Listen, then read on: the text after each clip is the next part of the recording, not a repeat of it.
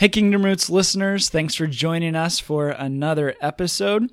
Today, we have an audio from a talk that Scot did recently at the North American Christian Convention think you're really going to love it. But before we jump in there, I just wanted to let you know if you really enjoy the things that we talk about around here on Kingdom Roots on a regular basis, then you might be interested in studying with Scot through Northern's Masters of Arts in New Testament degree. It's a great program. I'm actually a student of it and would love to answer any questions that you may have about it. You can um, learn more at seminary.edu slash MANT or send me an email at crobbins at seminary.edu and love to um, be of any assistance that I can. But I bring that up because we have the deadline that's quickly approaching on July 26th for that program. So if you're interested in it at all, um, check it out, ask me any questions, and we'd love to have you in our next round of cohort that we have coming up.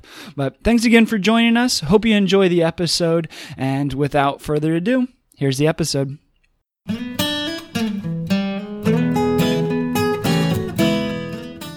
Welcome to the Kingdom Roots podcast with Scot McKnight, the conversation designed to look at how the kingdom took root then and how it's taking root now. Today on the podcast, we have the first part of a talk by Scot on developing a culture of generosity within the church.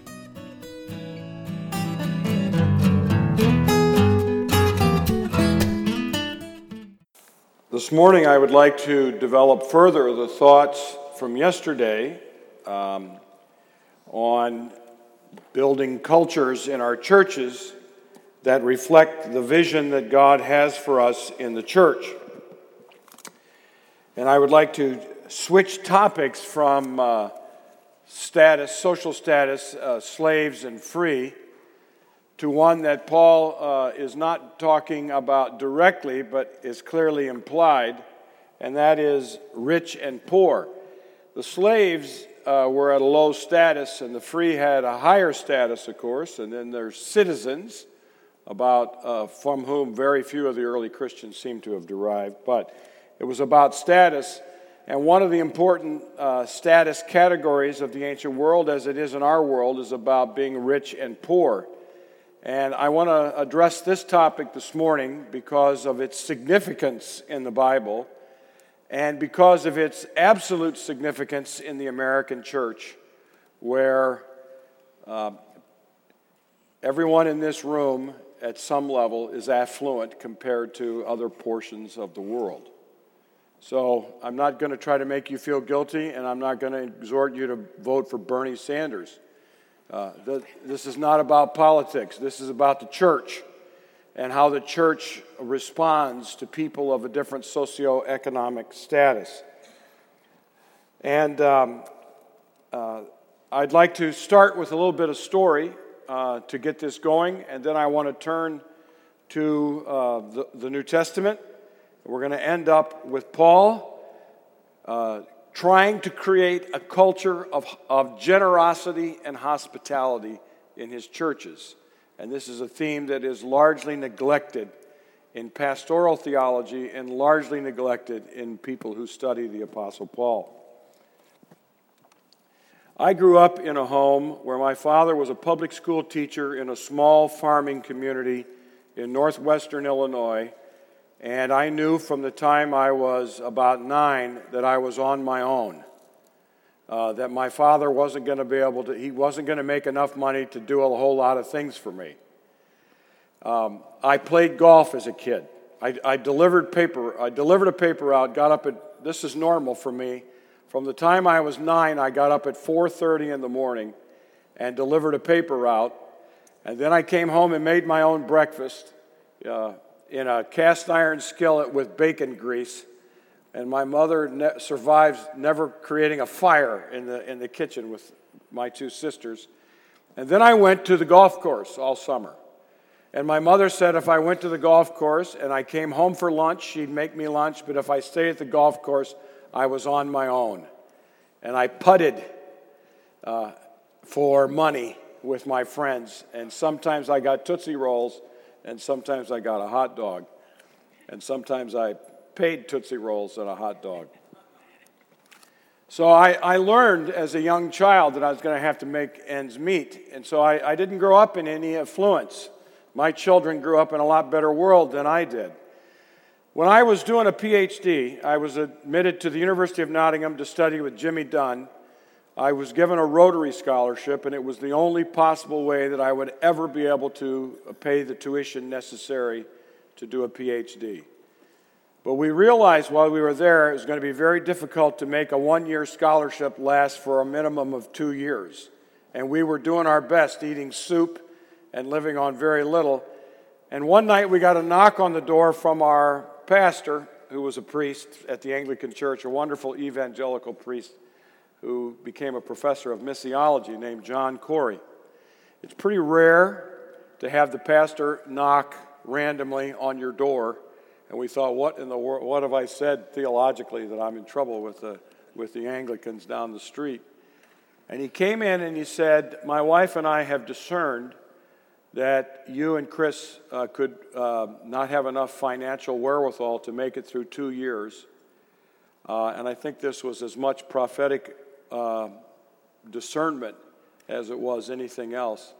And he said, We would like to pay for your, your uh, time to stay in England to finish your PhD.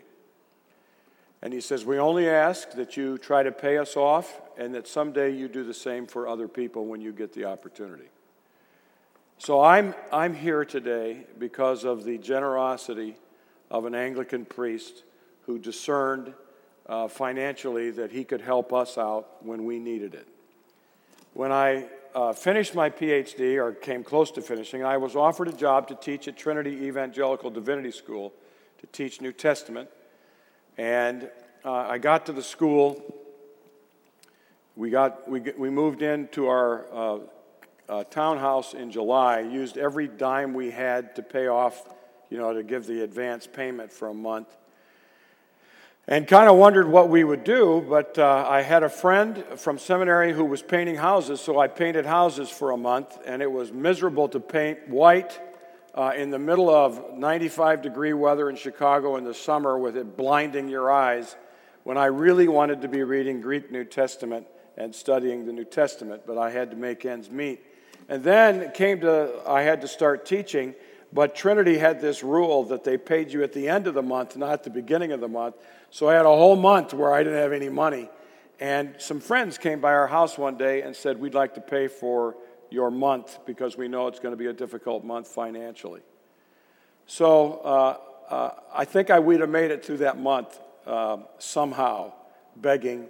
But uh, I stand here as a professor and as a writer and as someone who's been teaching for 35 years because of the generosity of other Christians. Uh, I teach at a seminary, and Northern Seminary uh, needs uh, donations from people. You are in the independent Christian churches, you have supported Christian colleges throughout for a century as you've trained people to become pastors and ministers of the gospel. We need people to be generous. Your, can I call it a denomination? I know that's not right. We'll, we'll just pretend like it's not for a while. Your, your tribe, I think you use the word tribe. That's now gauche language for denomination. Your tribe needs your generosity. Your local church needs your generosity. You think of ministers at different levels in churches, all dependent upon the goodness of God's people using their funds for the sake of the gospel. Yes, sometimes pastors and seminaries and Christian colleges make thoroughly goofy decisions, and you don't like it that they're using your money for some of those decisions. But this is a part of what it means to be generous in the church. And this generosity especially toward the poor, is a characteristic of Judaism in the Old Testament from Deuteronomy and the prophets and Jesus and the early church that was not at all characteristic of the Roman Empire, of the Greeks or the Romans. They thought poor people were poor, and that was just too bad. And they had no necessary compassion for the poor although the island of Rhodes, which is a beautiful little island off of Turkey and a Greek island today, Uh, there's a famous speech by Dio Chrysostom about how generous the Rhodians were to the poor on Rhodes, But by and large, you do not find an ethic of compassion toward the poor in the ancient world. And when the Christian churches were being built throughout the Roman Empire and there was generosity toward the poor, the Romans and the Greeks stood up and said, This is weird. So I want to talk about this virtue in Christianity. And I'm not going to ask you to give to Northern Seminary, though I'd like you to give to it, but uh, I'm not here for Northern Seminary. I'm here for the Bible. And I want you to support your local church first, missions, schools, seminaries, and we have some students who could use your money if you uh, are so inclined. Leaders build cultures. Good leaders build good cultures. Toxic leaders build toxic cultures. Our responsibility as leaders in the church is to build a culture of generosity and hospitality toward the poor. Cultures are formed in churches when pastors and ministers and leaders and lay people both believe and embody generosity toward the poor. They don't just believe it, they embody it. They invite the poor to their houses. They consider ways to help the poor strengthen their own financial situation. They consider relief and they give to the poor and they have a heart of compassion for those who are in need. And I'd like to talk about that theme with you today and encourage you to become generous, more generous, to become hospitable, but most of all, to work in your local church to become a, a culture of generosity toward the poor in your church and in your community. And I'd like to start with where the New Testament begins and where we as Protestants get nervous, and that's with Mary, the mother of Jesus, who, when we talk about Mary in the Protestant and evangelical churches, we tend to break out in a rash She's permitted in our churches only at Christmas and in Christmas creches. And when, uh, let's say, you, you put up your Christmas tree in your creche early December and you wrap her up on January 1st, pat her on the bottom, and say, Now go away and don't show up during the year because we don't welcome you. That's largely true. But Mary set the tone for her son named Jesus and for another son named James. If you read James, you know James cares a lot for the poor because his mother was one of them. And evidently his father disappears uh, and probably died. Uh, that's, that's the standard traditional view, and I'm sticking with it until someone has a better theory. But Mary says this in her famous song called Magnificat My soul glorifies the Lord and my spirit rejoices in God my Savior, for he has been mindful. Now, this next expression could be translated in two different ways, but I'm going to translate it the way I think it's most accurate. For he has been mindful of the poverty of his servant. We've turned this into the humble state but this would have reflected the, the, the, Greek word tapenao and the Hebrew word anawim, and it refers to pious poor. It is not simply humility, it is poverty that leads people to trust in God, like Simeon and Anna in Luke chapter 2. He has been mindful of the poverty of his servant, and this is how my Bible translates this. From now on, all generations except Protestants will call me blessed. All right, how many times have you said, I bless you, Mary? All right, that's all I needed to say. That's just a little question, it's a dig. Uh, we have very little respect for Mary because we are so anti Catholic. We've thrown her out with, the, with Catholic theology. But Mary, other than Peter and Paul, has more about her in the New Testament than any other person, other than Jesus and God, etc. All right, so Mary deserves to be on our map. For the mighty one has done great things for me. Holy is his name. His mercy extends to those who fear him from generation to generation. He has performed mighty deeds with his arm, and he scattered those who are proud. Now, this will be riches as well. Proud in their inmost thoughts.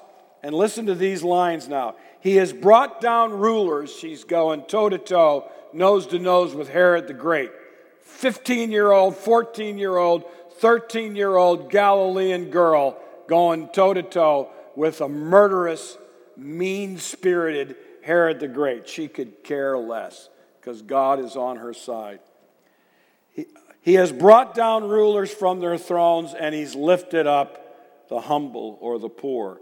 He has filled the hungry with good things and he sent the rich away empty. Oh, she loved that. They were doing a jig in Galilee when she was singing this song.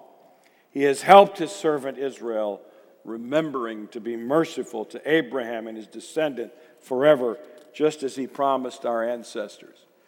The hand that rocked the cradle of Jesus was singing Magnificat as the theme of what God was going to do through her son. And one of the things he was going to do was bring economic justice to the poor. And it was going to turn economic justice against the rich who had oppressed the poor. This is the theme of Mary. Now, Zechariah in this same chapter sings a similar song, but we'll skip Zechariah and we'll skip Simeon and we'll skip Anna. They're, they're, they're singing largely the same song.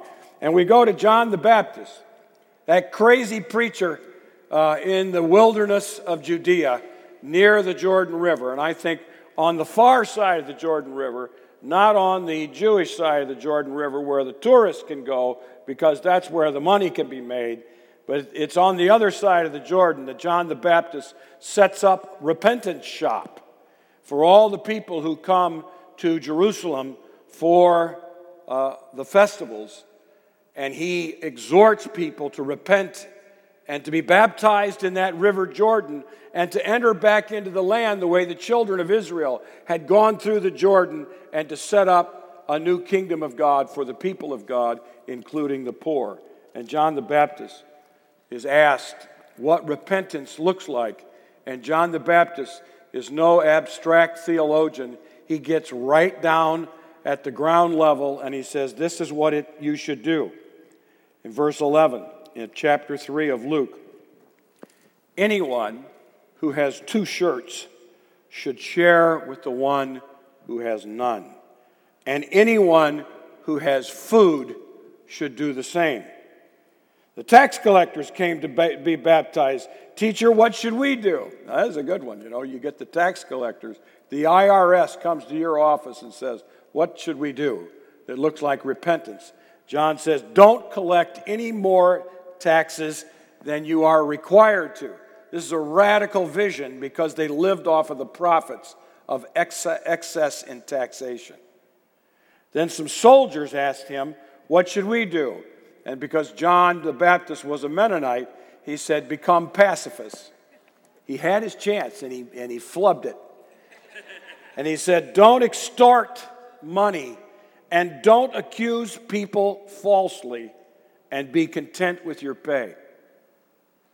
So John turns the screws against ordinary people, against tax collectors, and against soldiers, and demonstrates that repentance has its own particular values and manifestations in different people's lives. So you say, well, that's all right. That's Mary, she's Catholic. That's John the Baptist, he's pre Jesus. What about Jesus? Don't ask. He preaches his first sermon.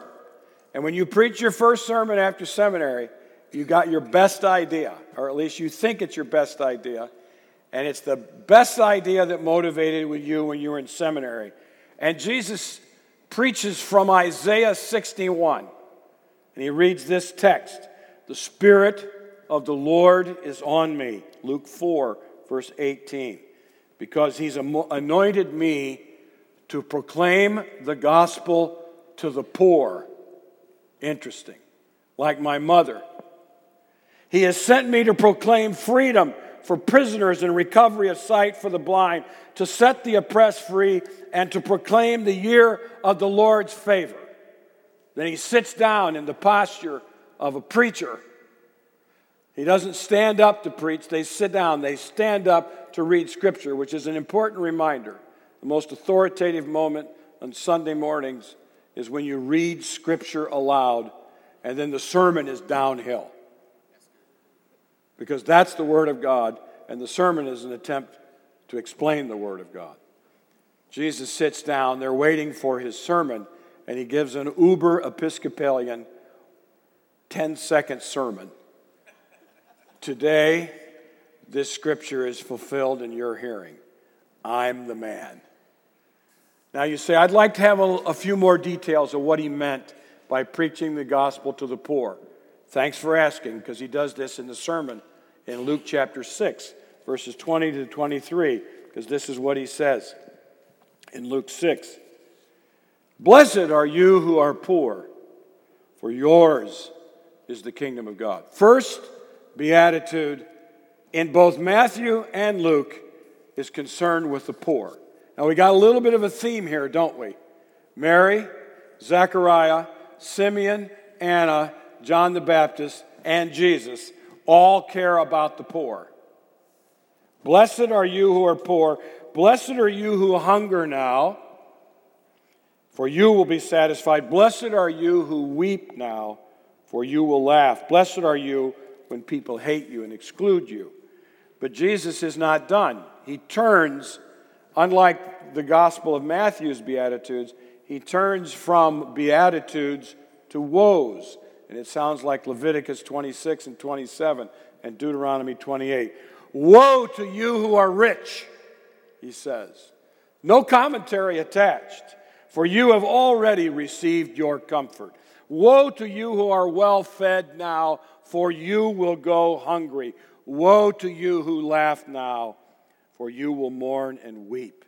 Woe to you when everyone speaks well of you. So Jesus comes out swinging, as it were. His first sermon is from Isaiah 61, announcing that his audience is the poor. When he gives his powerful ethical sermon in the, off, off the north end of the Sea of Galilee, off of Capernaum, he preaches that blessed are the poor, blessed are the hungry. But it means that those who oppress the poor and who steal food from the hungry, they're the ones who are cursed by God. So we have these themes in Jesus that Jesus developed a culture of generosity toward the poor. We don't really need any more, do we? This is what Jesus has called us to do to be generous to the poor. And any Christian today in the United States, unless they're unemployed, but most of us have the opportunity somehow to develop benevolence toward the poor. We have the opportunity and we have the commission, we have the obligation to follow Jesus in caring for the poor and developing a culture of generosity and hospitality for the poor in our churches and in our communities. One of the great things of young Christians today, whom I call skinny jeans kingdom theorists, is that they care about the poor in the world. They may care too much about the poor and not enough about evangelism, but they cannot be faulted for their instinct of thinking that it, to be a Christian means to be compassionate toward the poor. Christians who are not compassionate toward the poor are not following Jesus. Jesus sees a man in trouble and he responds. He's not looking for the poor, he's responding to those who are in his path who need mercy. So I would say we have Jesus is establishing a culture of generosity. We can't debate this. This is characteristic of Jesus. The early church developed the same thing. And so, my second point is the early church was a culture of generosity.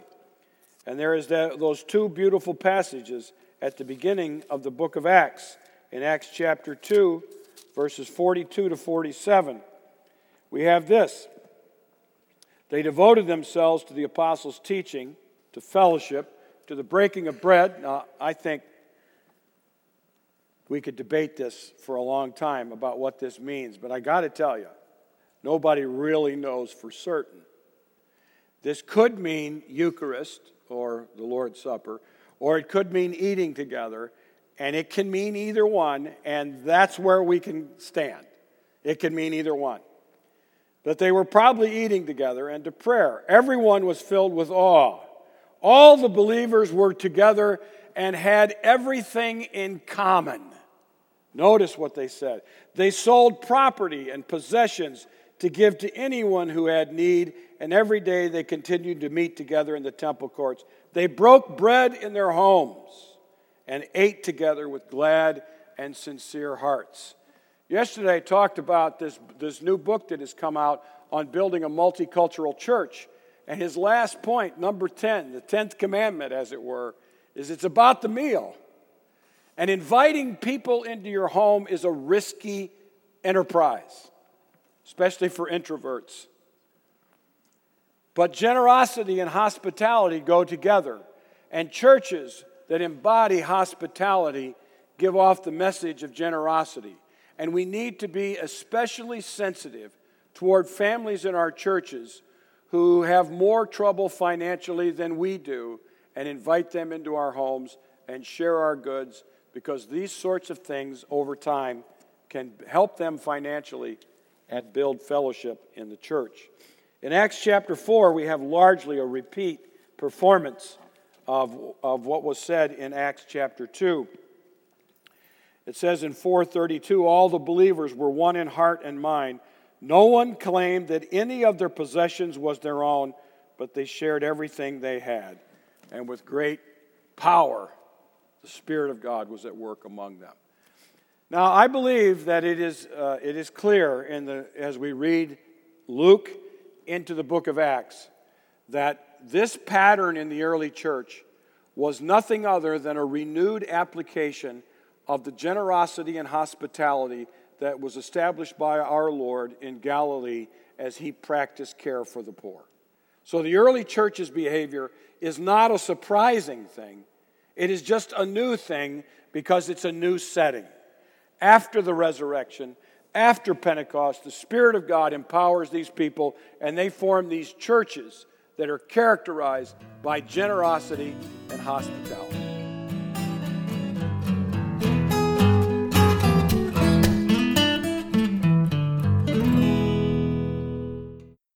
Thanks for joining us today. Hope you enjoyed the um, beginning part of Scot's talk as he laid the foundation of, of why it's so important to uh, have a mindset and a, a, vision to be generous and hospitable and, and, care for the poor. We hope you continue to join us next time as we'll continue this second part of this conversation, as well as don't forget about the upcoming application deadline for the Masters of Arts and New Testament program I mentioned earlier. If you're interested, again, we'd, we'd love to have join us on that. So, uh, again, thanks for joining us. Hope you have a wonderful day and look forward to be with you next time as we continue our conversation on how the kingdom took root then and how it's taking root now.